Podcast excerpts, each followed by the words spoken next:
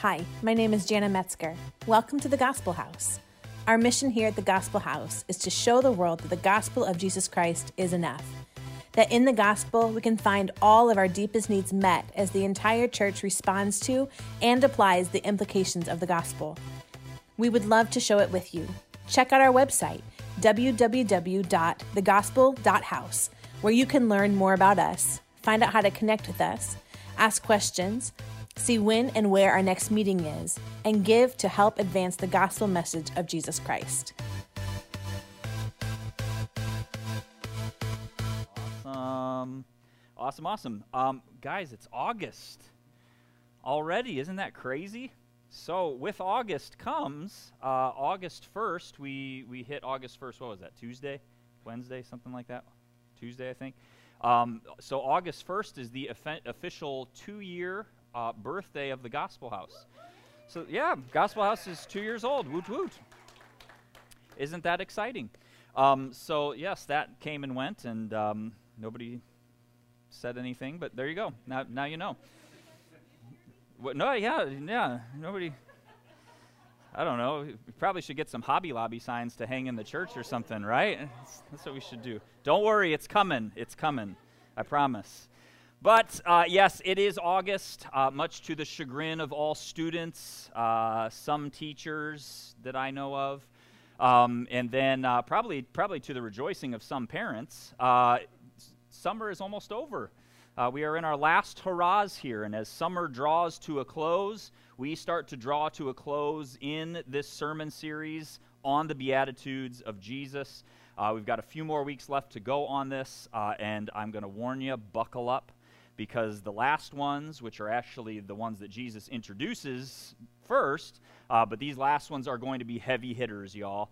Uh, as, as I've been starting, so I, typically in my sermon prep, uh, I really like dig down into one sermon to get ready for the week, but but then I also try to be a couple weeks ahead so I kind of know where we're going. It's a lot e- it's a lot better, I guess, to preach this if, if, I know where we're going, right? Like, it's kind of why when you drive, like when you're learning to drive, they tell you not to look like straight in front of your car. You're supposed to look down the road a little. And so uh, I, I have some general outlines of where we're going from here. And I don't like them, y'all, which means you're not going to like them, right? Uh, but that's the thing. Jan and I were talking a couple weeks ago, but that's the thing with these Beatitudes, right?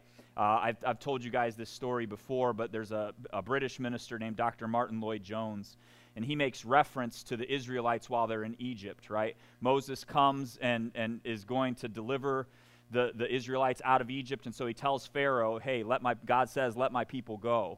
And Pharaoh says, all right, you, you got enough time to complain. Well, from now on, all the chores you had to do I'm going to make you do them, but it's going to be even harder. So the Israelites, they make these bricks, right? Probably to make the pyramids and stuff like that with. But they make these bricks, and Pharaoh says, You used to make the bricks, and I provided straw for you. Now you have to go and gather your own straw. So Dr. Martyn Lloyd-Jones, using that analogy, says, I would far rather make bricks without straw than try to live the Sermon on the Mount in my own power. And I don't think we chase that enough, y'all. I think when we read our Bibles, there's too much of modern Christianity that reads our Bible and we walk away from these Beatitudes and think, yeah, I can do that. Y'all, if you read anything that Jesus tells you to do and think, yeah, I can do that, you missed it entirely. Can, can I just warn you?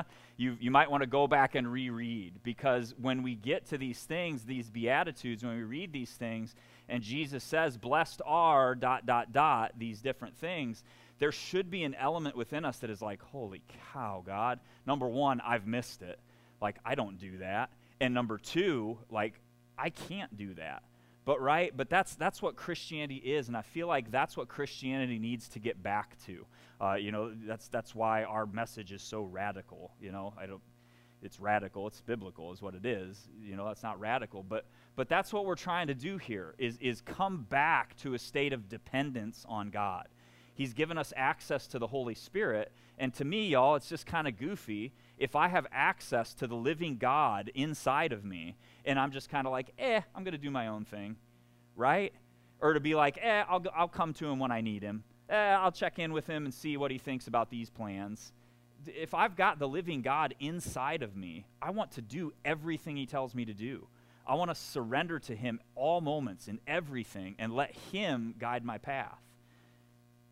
Maybe I'm crazy, but if, if God's saying, hey, Jeremy, I'll tell you exactly what to do, when to do it, where to do it, I'm, I'm cashing in on that. I, I want Him to lead me like that. But to do that, I've got to check my ego at the door. I've got to check my ways and myself at the door, and I've got to realize there is a better way to do this. And as we get into these last couple of Beatitudes, we're going to hit on some things that really rub against our modern culture uh, and really rub against us in general. And actually, I, I, take that back. They don't rub against modern culture, they rub against culture, period. Uh, you know, there's, there's God's way and there's man's way. Ever since the fall, they rub against man's way because what Jesus says is radically different than what our flesh wants to do. And so these last ones are going to be heavy hitters. So I would encourage you, even if you have to miss a Sunday, make sure you follow up on the podcast or check in online because uh, they are going to be really good ones. They're Jesus' teaching, so they're all really good, right? So today uh, we turn our attention to blessed hunger and thirst for righteousness but it was easier for the title just to say blessed hunger. So that's what you get blessed hunger. So we hit on this every week. Every single beatitude is centered on Jesus, right? The entire Bible is centered on Jesus, right? He is our blessing. He is our aim. He is our purpose. That's why we end every single one of these sermons with that saying from, from Puritan minister John Owen My goal is God Himself. Right? Jesus is God Himself. We're all clear on that, right? The Holy Spirit is God Himself. God is God Himself. And so all of these Beatitudes are pointing us to God Himself. We talked about that last line in Matthew 5, the last verse. It says, Therefore be perfect as your heavenly Father is perfect. That's the goal, y'all. That's what God, that's what the Holy Spirit working inside of us is doing with our lives, making us perfect as our Heavenly Father is perfect. And here's what's so crazy about this this is this dependent stuff, y'all. If we stay dependent on the Holy Spirit, right? Paul in Galatians 5 says, walk by the Spirit the, the Holy Spirit will never lead you into sin, right? So if I, from this day forward, only walk by the Spirit, I'll never sin again, right? But I've got to walk by the Spirit. I can't step out for even a moment because as soon as I step out, I step right into Jeremy's ways. And Jeremy's ways are no no. Even if Jeremy's ways are good ways, we're going to talk about this today. But even if my ways are good ways, there's, it's still no no. And so we've got to stay plugged into the Spirit. And as we do so, as long as we stay plugged into Him, we can leave that life of sin behind us. I know that, you know, that's not a very popular teaching today. Today we like to pretend that Christians can't ever go without sinning because, you know, it's, it's more acceptable. Why would we tell people that they can't sin? You tell people what you want, but the Bible says, First John says, if we sin, we have an advocate in Jesus Christ who will, will intercede for us on behalf of the Father. Not when we sin, but if we sin, right? Therefore, it's possible to leave it behind, but we've got to stay plugged into the Spirit. Does that mean that you'll never step out of the Spirit? That's, that's the tricky part, right? Is that we have those moments where the flesh wants to grab the steering wheel and say, ah, hold on, Jesus, I got this. We got to keep our hands off. And as we do so, we can be perfect as our Heavenly Father is perfect, but He has to make us that way. We have to be completely dependent on Him. So, as we get into these Beatitudes, these next couple of Beatitudes, we're going to see that they're rooted in something a little bit different than what we've looked at so far. And it starts with righteousness. It actually started with mercy, but it really starts to get into it with righteousness. When we talked about mercy last week, we talked about how mercy comes before repentance, right? and how that seems backwards to us. Like it seems like you should have to say sorry first and then you get mercy, but nowhere in Scripture is that what it says. Everywhere in Scripture, even in the Old Testament, right? You guys know, we, we, I've, I've preached this enough at you, right? There is the gospel is in the Old Testament. You look in the Old Testament and you see glimpses of the gospel, arrows that are pointing to the gospel. And even in the Old Testament, when God calls his people back to him, when he calls his people to repentance, he never says, Come to me and repent, and I might forgive you. That's not what he says, is it? Everywhere he says, Come to me and repent because I am merciful. I am slow to anger and abounding in mercy. It's who he is. I have already forgiven you. But then today, we get into those who hunger and thirst for righteousness, and we see that in order to ha- show that kind of mercy, that mercy has to be rooted. Because ultimately, God's mercy is rooted. And it is rooted in a deep and desperate longing for righteousness. So we're back to repentance, right? Because that's what repentance is. Repentance is a call to righteousness.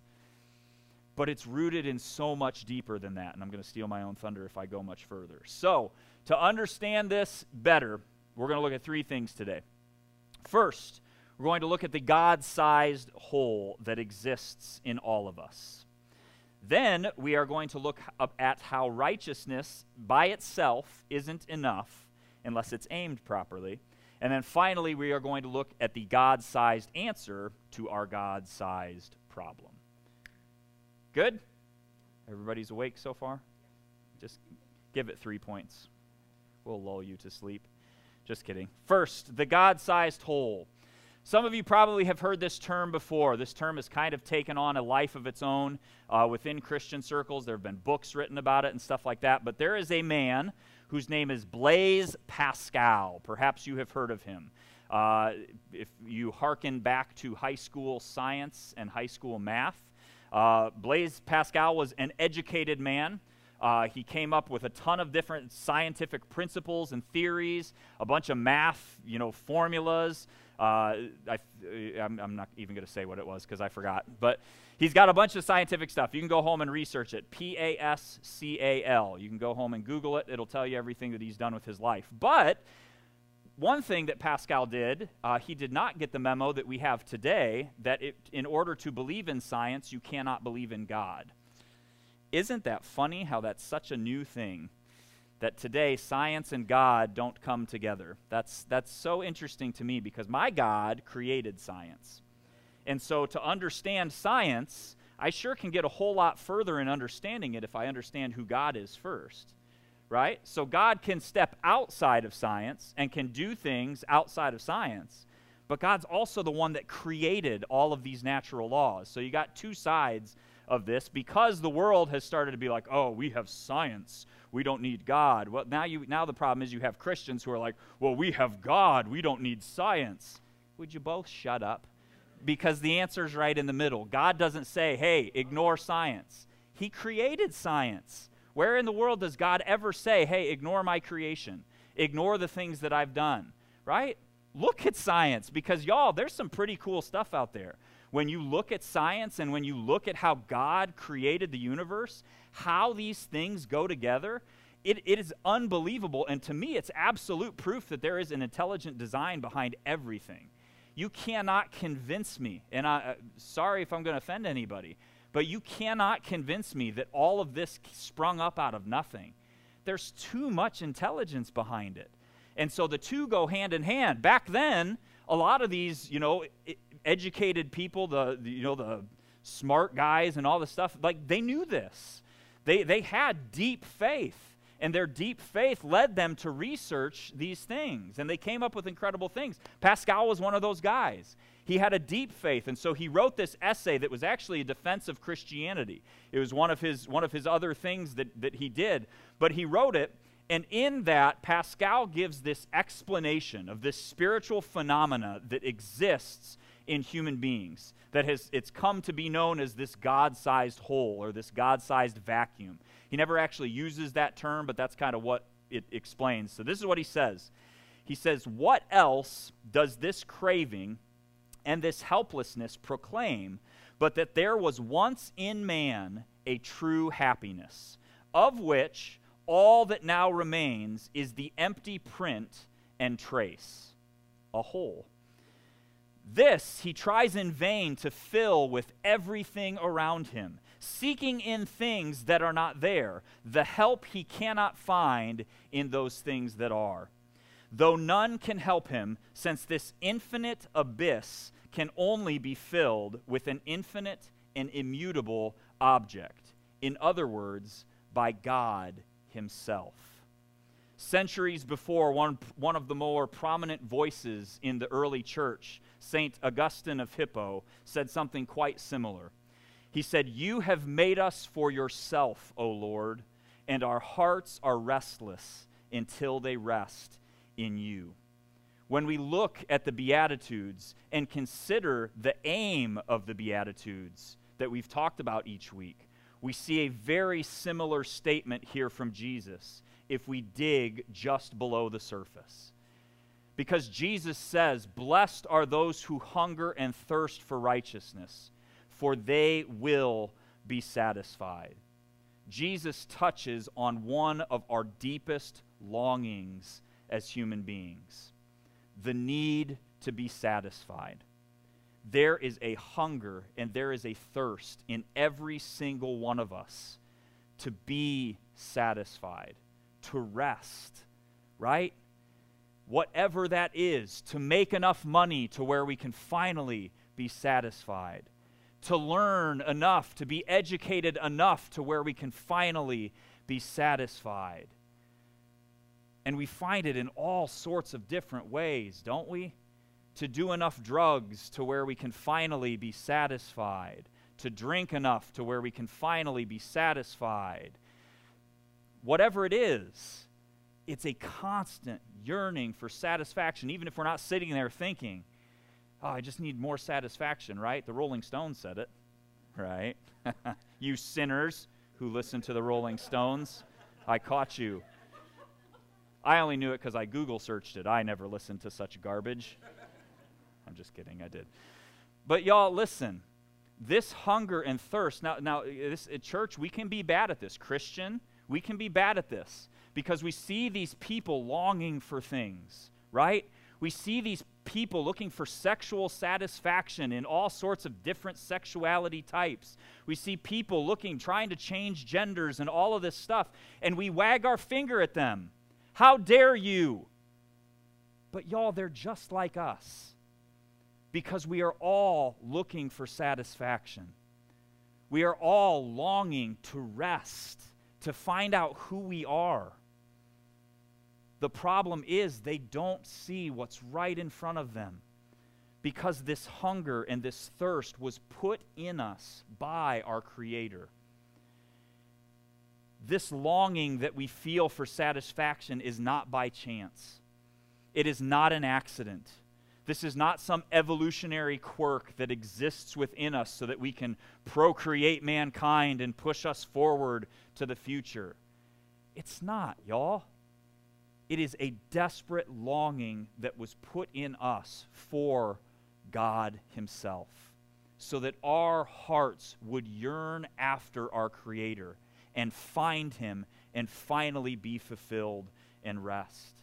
And, ladies and gentlemen, until that hunger and thirst is for the right thing, we will always frustratingly tr- find ourselves trying to fill that God sized hole with things that just don't fit. This infinite abyss, as Pascal calls it. And y'all, just look around you. Look at the state of our world today. And it should break our hearts and really, it should cause us to extend more mercy than anything, right? Not more judgment, but more mercy. Because we look at the landscape and we see these people who are desperately longing to be satisfied, who are desperately longing to be filled. But the problem is, we've wagged our fingers and we haven't shown them our merciful God who longs for righteousness in them who longed so much for righteousness in them that he gave his only son to make that righteousness. But I'm getting ahead of myself. One of the greatest examples that we have of this in the Bible is King Solomon. King Solomon had everything, didn't he? And he was so satisfied. wasn't he? No. If you go through and read the story of Solomon, Solomon was anything but satisfied. And one of the best examples that we have of this is turning to the book of Ecclesiastes. In the book of Ecclesiastes, King Solomon himself writes about this. And all you need, all we need, because I don't have all day to preach on Ecclesiastes, but really all you need to know what Ecclesiastes is going to be about is the first two chapters. Because Solomon says, the words of the preacher, the son of King David, king in Jerusalem, futility of futilities, says the preacher. Futility of futilities, all is futility. That kicks it off right there, right? In English class, you guys remember your teachers talking about thesis statements? Your thesis statement tells you what the entire paper is going to be about. Here's your thesis statement, y'all. And if you can't tell, Ecclesiastes is a real page turner. Because that's what Solomon does. Through the entire book of Ecclesiastes, he details his life for us and shows us I tried it all, y'all. There is nothing I didn't have. I had riches, I had fame, I had wisdom, I had wives, 700 of them. He had everything, y'all. And he goes through and details this out in Ecclesiastes. Every single one of these things, all of the pleasure. He went through a season where he denied himself no pleasure. He chased everything that would bring him pleasure. He went through a season where he tried drinking over and over again, where he tried gaining more and more wisdom. And at the end of it, this introduction remains the same futility of futilities. All is futility. With this frame of Solomon, we look to Solomon's Proverbs and we find this really interesting one from Proverbs 27, verse 7. It says, A satisfied person despises honey but to a hungry person, any bitter thing is sweet. This is one of those Bible verses I've probably read, you know, 50 times and never really thought twice about it. It's kind of one of those proverbs. When you get into proverbs, it's like, a stick for a stone makes a poor man unhealthy. And it's like, dude, I don't even know what you're talking about, Solomon. He was probably drunk when he wrote that one. No, I'm just kidding. But it's, it's, it's hard to understand some of them, right?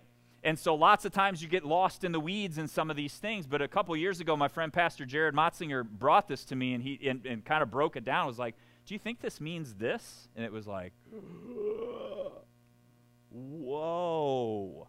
And ever since then, I can't help but wonder if this isn't the reason why the church in the Western world stinks at everything it does. because this is it a satisfied person despises honey. And I'll break this down a little bit. In, in the Jewish culture, it, right, in the Hebrew culture, when you talk about honey, you're talking about God's provision, God's blessing, God's abundance, right? Over and over again, the Israelites are told that the promised land is going to be a land flowing with milk and honey, right? Now, I don't know if any of you have ever been to Israel. There is not milk and honey literally flowing through rivers in Israel right? And there is no archaeological proof that there ever was milk and honey flowing through rivers in Israel. So it's not literal, but it's talking about being satisfied with God's blessing. Y'all listen, this is this is Bible 101, right? God 101. We know this, but do we know it? Because is anything that you have from you? It's not, right? It is all from God. We know this. We say it at our bedtime prayers, if we're good, right?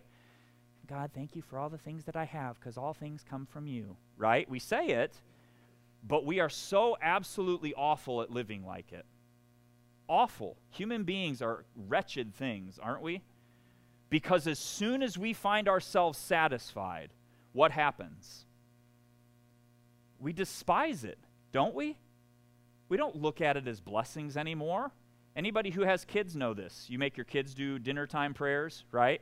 We have to tell our kids all the time, slow down, right? Because all they want to do is eat. Lord Jesus, thank you for this food. Thank you for this day. Bless our missionaries. Bless, bless the gospel house. Help it to grow in peace and wisdom. Uh, like, you know, flying through all these prayers. Slow down.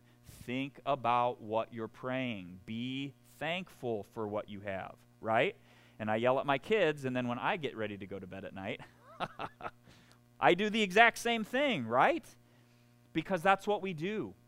When we're satisfied, we despise the blessings of God. We think that there's something in our hands that created what we have, that there's something that we did to earn this blessing. And we know this because when God starts to take it away, what do we start to do?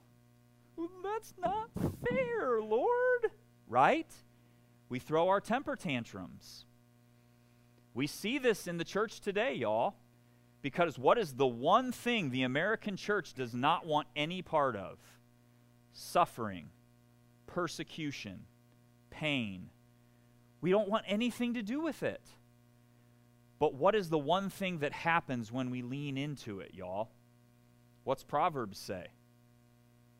Any bitter thing becomes sweet. Because when we lean into the bitter, right? When we lean into it, we become thankful. Isn't that crazy that that's what God does? As He pulls things away from you, as He takes things away, as you start to go through pain and suffering and persecution, that you actually become thankful for more things if your aim is right? How in the world does that happen?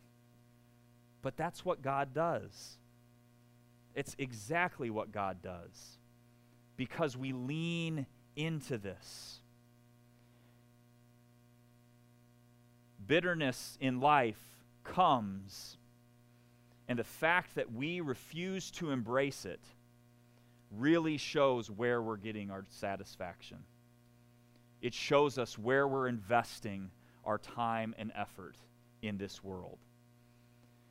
Because if we're living for God's kingdom, when bitterness comes, we see everything as sweet. We can live for His kingdom and we can let the things of this world fade. But when we're living for this kingdom, when He starts to pull away the things that we love, we start grabbing back at it, don't we? Speaking of walking in the Spirit, right? When I'm walking in the Spirit and God starts pulling things away from me, is, is, is, isn't it funny how I'm now I'm just telling on myself here. This I'm not putting this on any of you, but isn't it funny? I'm walking in the spirit and God starts pulling things away, and I automatically think, "Oh, something's wrong." Something's wrong. I'm walking in the spirit, but things are going away. I'm losing friendships. I'm losing things. I'm losing. I'm, I, I can't go on vacation. Like I'm losing stuff. I, I, God, I better take control. You don't know what you're doing, right? But is the Spirit ever going to lead me down a path that I'm not supposed to go? That He didn't plan for me? So when those things start going away, instead of hiding from them and running from them, why not lean into them and say, All right, Lord, if this is from your hand, if this is something you don't want me to have right now, then I lay it down. Right? There's a, there's a part, I think it's in Exodus, where Moses lays down his staff. He's told to lay down his staff, but like his staff is like the symbol of leadership, right? This is like what he parted the Red Sea with, you know, what he's doing, all these miracles, and God tells him, lay it down. And when I tell you, pick it back up. And I think that's part of our problem.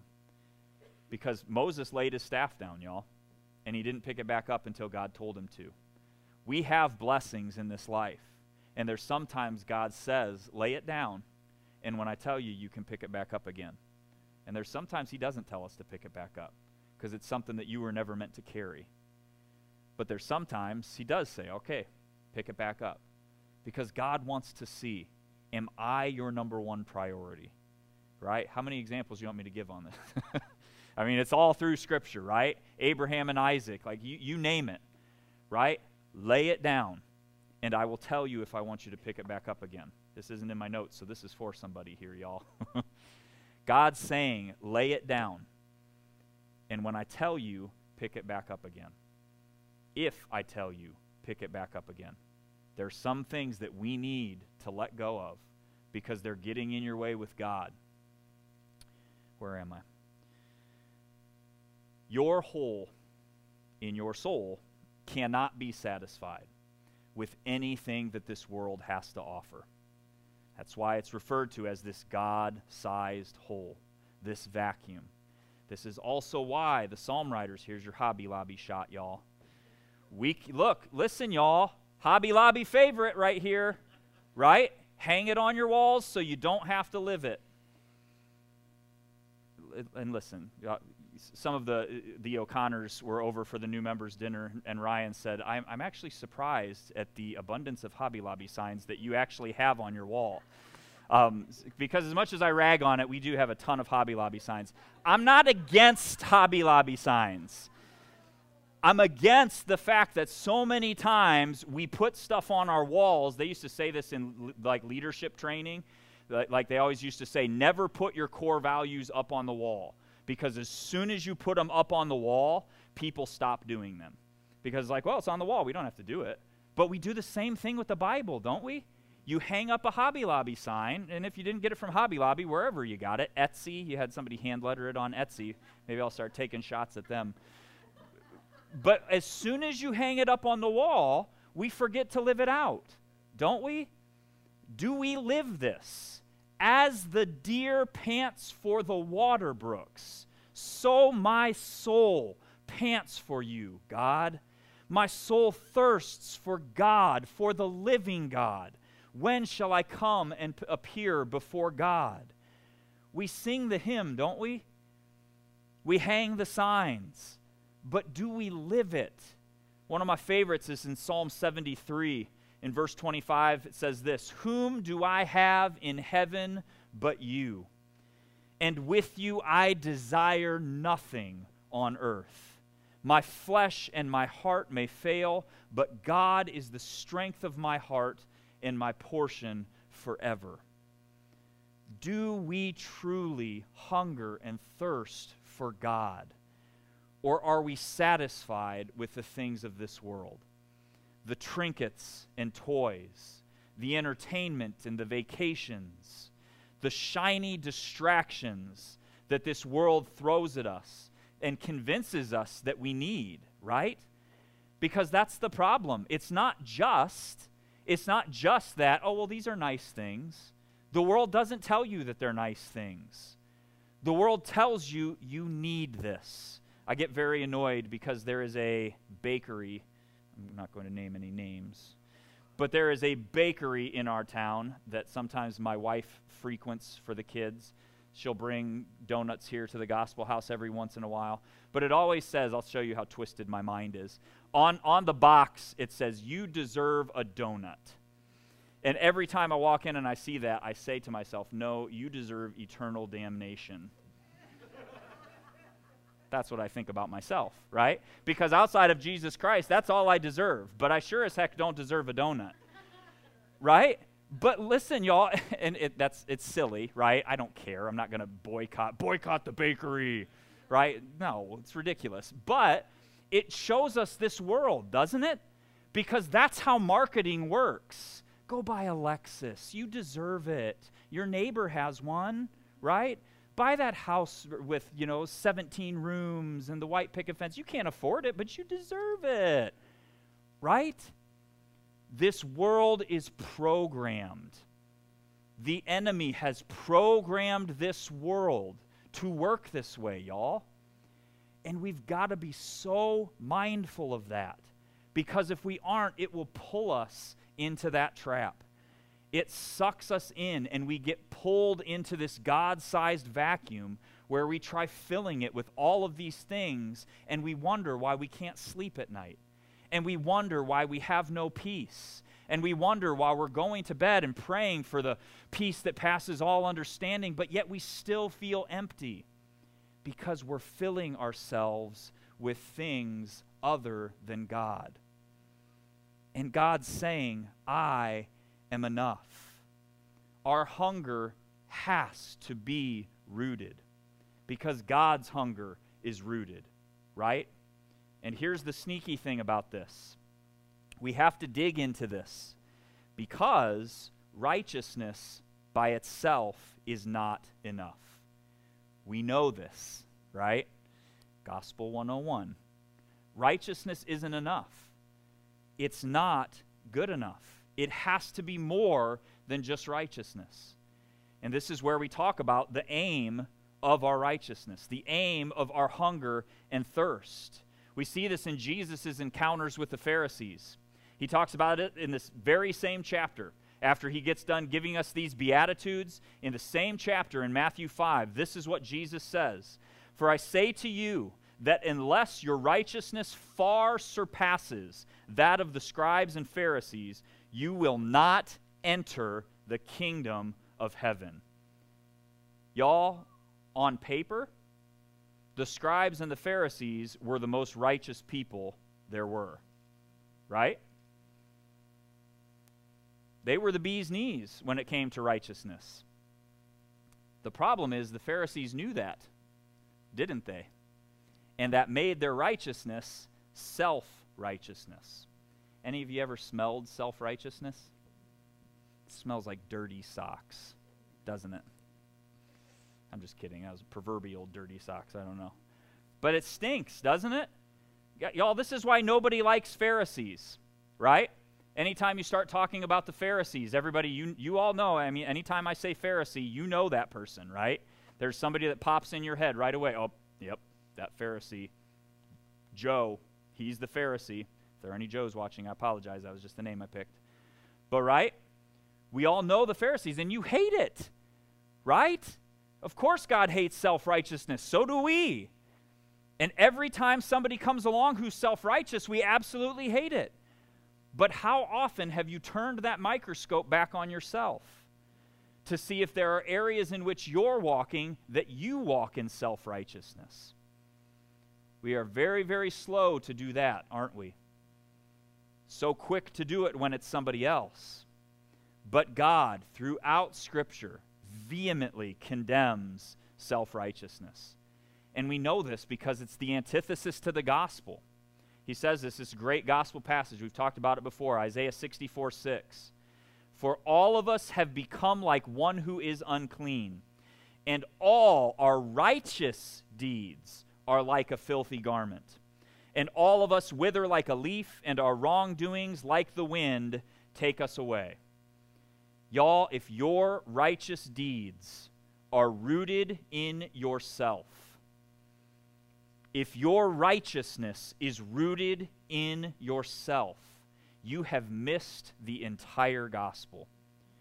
You have missed the entire point of the Bible. Almost as bad, or I know equally as bad, just as bad as being forgiven a debt you could never repay by your Lord and Savior and refusing to extend that mercy to someone else. That's what we talked about last week, right? And what do we say? Jesus says, If you refuse to forgive, my Father will refuse to forgive you. So, guys, if we get into this, and if our righteousness isn't rooted in God, it's rooted in ourselves, in my performance, in what I do, and we've missed the gospel entirely, what did we learn? if you miss the gospel, what happens? What's Jesus say? If your righteousness doesn't far surpass that of the Pharisees, you're not even going to get in. You see how much God condemns this self righteousness? You can't get in because you don't understand it. You don't know the gospel. You don't see how you've been forgiven you don't see why you have been forgiven. You sing songs about it, you hang signs up about it. But do you know, do you live the gospel in everything you do? Because the gospel is the God sized answer. Praise be to God that this God sized hole that exists in every single one of us, He provided the God sized answer that perfectly fits that hole. What's the song say? My hope is built on nothing less than Jesus' blood and righteousness. Right? We sing it. Now, if you're old school, you sing, My hope is built on nothing less than Jesus' blood and righteousness, right? If you're new school and you like the Hillsong, right, you sing it a different way. I can't think of it off the top of my head, but, right? You've got different versions, but you sing it like you sing it, right? Do you live it? Do you know that your hope is built on nothing less than the very righteousness of Jesus Christ? Not your righteousness, not anything you could do, but everything that Jesus did. Paul opens the book of Romans with this in Romans 1 16 to 17. He says, For I am not ashamed of the gospel, for it is the power of God for salvation to everyone who believes, to the Jew first and also to the Greek. For in it the righteousness of God is revealed from faith to faith, as it is written, But the righteous one will live by faith. This is the good news. This is the gospel. God revealing his righteousness to the world through his son, Jesus Christ. Right? Jesus Christ is the righteousness of God. And when Jesus came, right? Isn't this incredible? I, I mean, y'all get excited about this because we have this God sized hole that exists in us. And that hole could only be filled, right? That this infinite abyss could only be filled by an infinite and immutable God. And so, what was God's answer in the gospel? That God Himself put on flesh our infinite and immutable God for a moment became finite.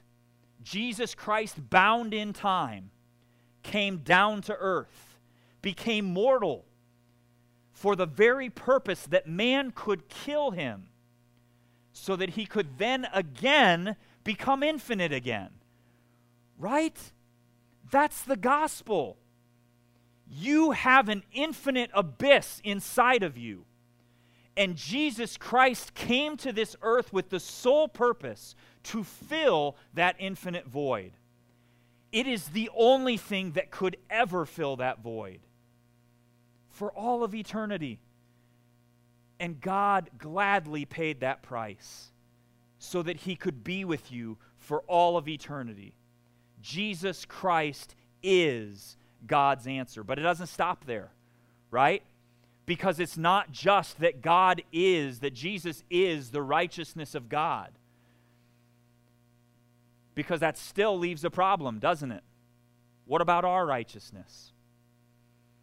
Jesus Christ came to earth, but through his death and resurrection, and now the infilling of the Holy Spirit in us, he has imparted his righteousness to us he has given his righteousness as a free gift to anyone who will call on his name.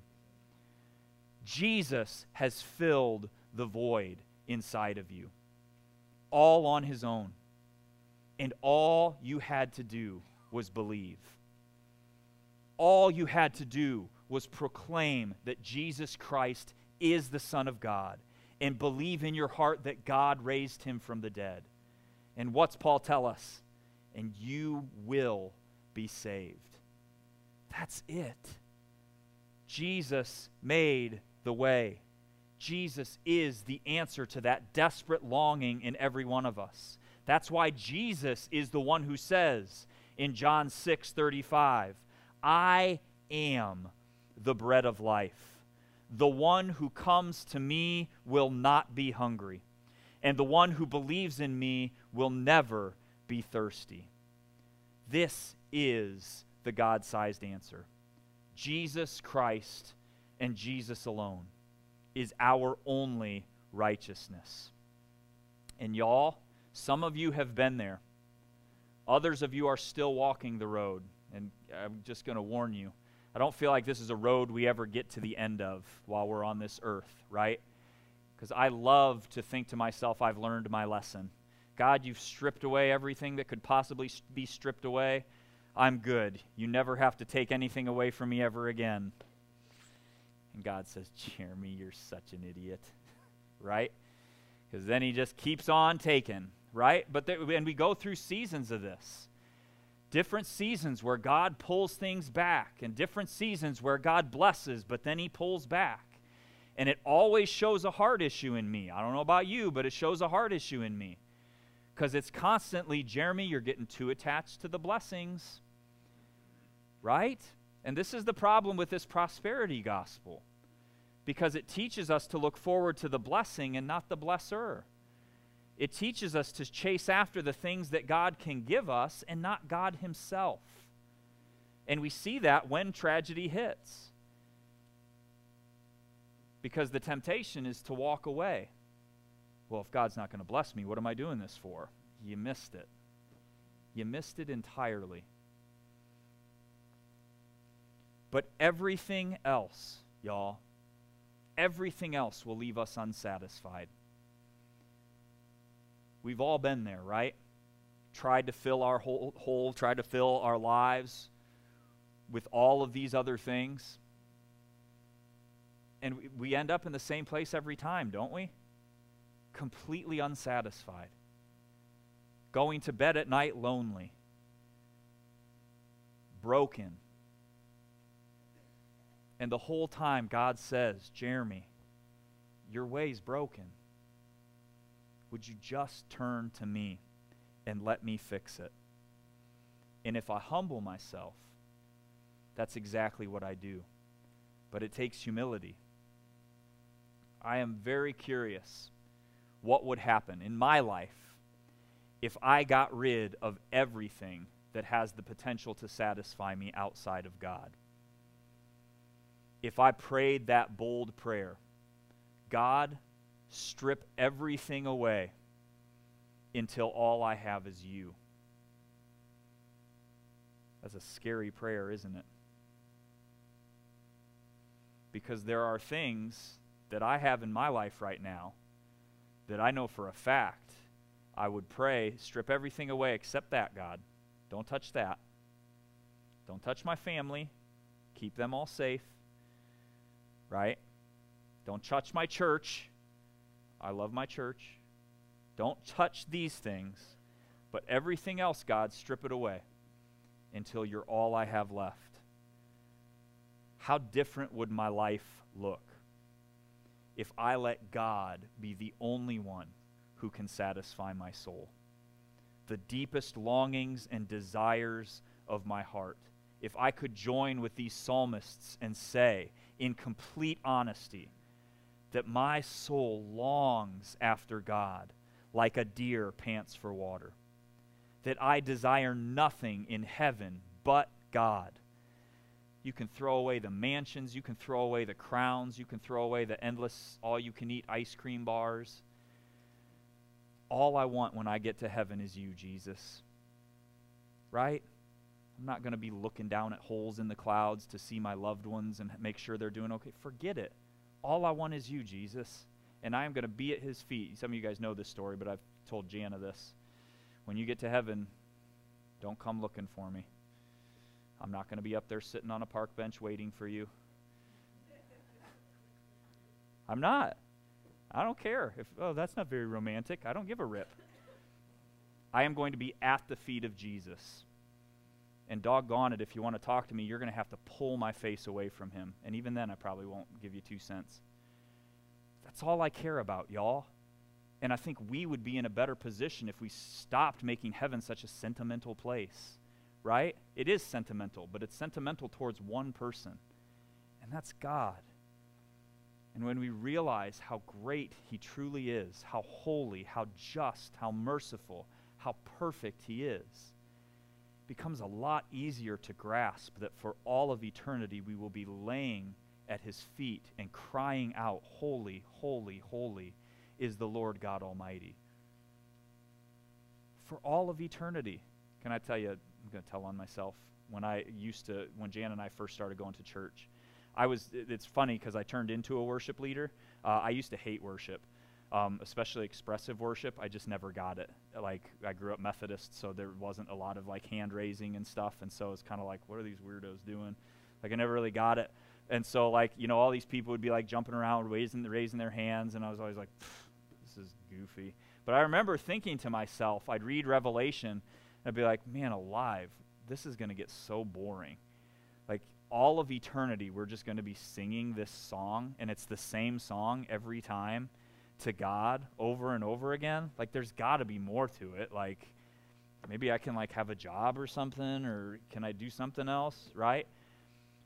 but but the reality was that was a me problem because I didn't know who God was back then. But as I learned who he is, as I studied about him more, as I got into his word, as the Holy Spirit opened my heart and revealed how good and holy and perfect God is, all of a sudden eternity is not long enough. Right? All of a sudden that's all I want to do. And now I can stand up here and say jerkish comments like I'm not even going to pay attention to my wife and kids when they get to heaven, right? But it's true because all I want is Jesus. But this walk with God is funny because, you know, look, Jeremy's made it. He's there. oh, heavens, if you only knew. There's still so much more that distracts, right? Which is why I must stay dependent on the Holy Spirit. I want to get to the point, y'all, where I can say, This earth holds nothing for me. There is nothing on this earth that I desire. Right? We probably should have taken communion this week. Uh, we took it last week, but it would have been really good to take this week. Mistimed that one. Whoops, guess I wasn't listening to the Spirit. Just kidding. Maybe somebody needed it last week more than this week. But y'all, you know, this is what that's what communion symbolizes, right? This this breaking of Jesus' body, the bread, and the drinking of the cup that represents his blood. Jesus tells us that is the only thing that will ever be able to satisfy us. We have this longing that God has put into us. This longing that can only be filled by Jesus. And until our souls rest in Him, we will remain restless for the rest of our lives. Right into eternity, y'all, if we stay restless long enough. Right? This is our challenge this week, church. This is your mission, should you choose to accept it. If you are brave enough to invite the Holy Spirit to do some painful digging, because let's be honest, it will hurt, won't it? It's not fun when God tells you to give things up. I'm not going to sit here and pretend that that's a joyous occasion. It hurts. It hurts to have friends betray you. It hurts to, to walk out on relationships. It, those things hurt. But this is our mission this week. Seek out and find the sources of your satisfaction. And anything that isn't Jesus, lay it down and wait for Him to tell you if you need to pick it back up again. Let's find what it means to truly hunger and thirst for righteousness, knowing that that righteousness can only be fulfilled in Jesus Christ. And if our hope is found to be in anything else other than the righteousness of Jesus Christ, Let's surrender to the Holy Spirit and let Him get us back on the right path. As a body, let's boldly declare together this entire week, y'all. I challenge you, declare this every morning you get up, every night before you go to bed, throughout the day. My goal is God Himself. At any cost, dear Lord, by any road. And may we have such a hunger and thirst for Him that we would be willing to give up everything to let Jesus Christ satisfy us with Himself, the bread of life and the fountain of living water. Amen. Amen. Thank you for listening to the Gospel House podcast. We pray that you are pointed to Jesus and will apply what you learn to look more like him each and every day. If you found today's message impactful, do us a favor and hit the follow button. Leave us a rating and write up a review to help others find our podcast. You can also help us by sharing the podcast so that together we can show the world that the gospel of Jesus Christ is enough. If you have any questions or comments, we would love to hear from you. Head to our website, www.thegospel.house slash connect, fill out the form, and someone from our Gospel House family will connect with you. God bless you, and remember, the gospel of Jesus Christ is always enough.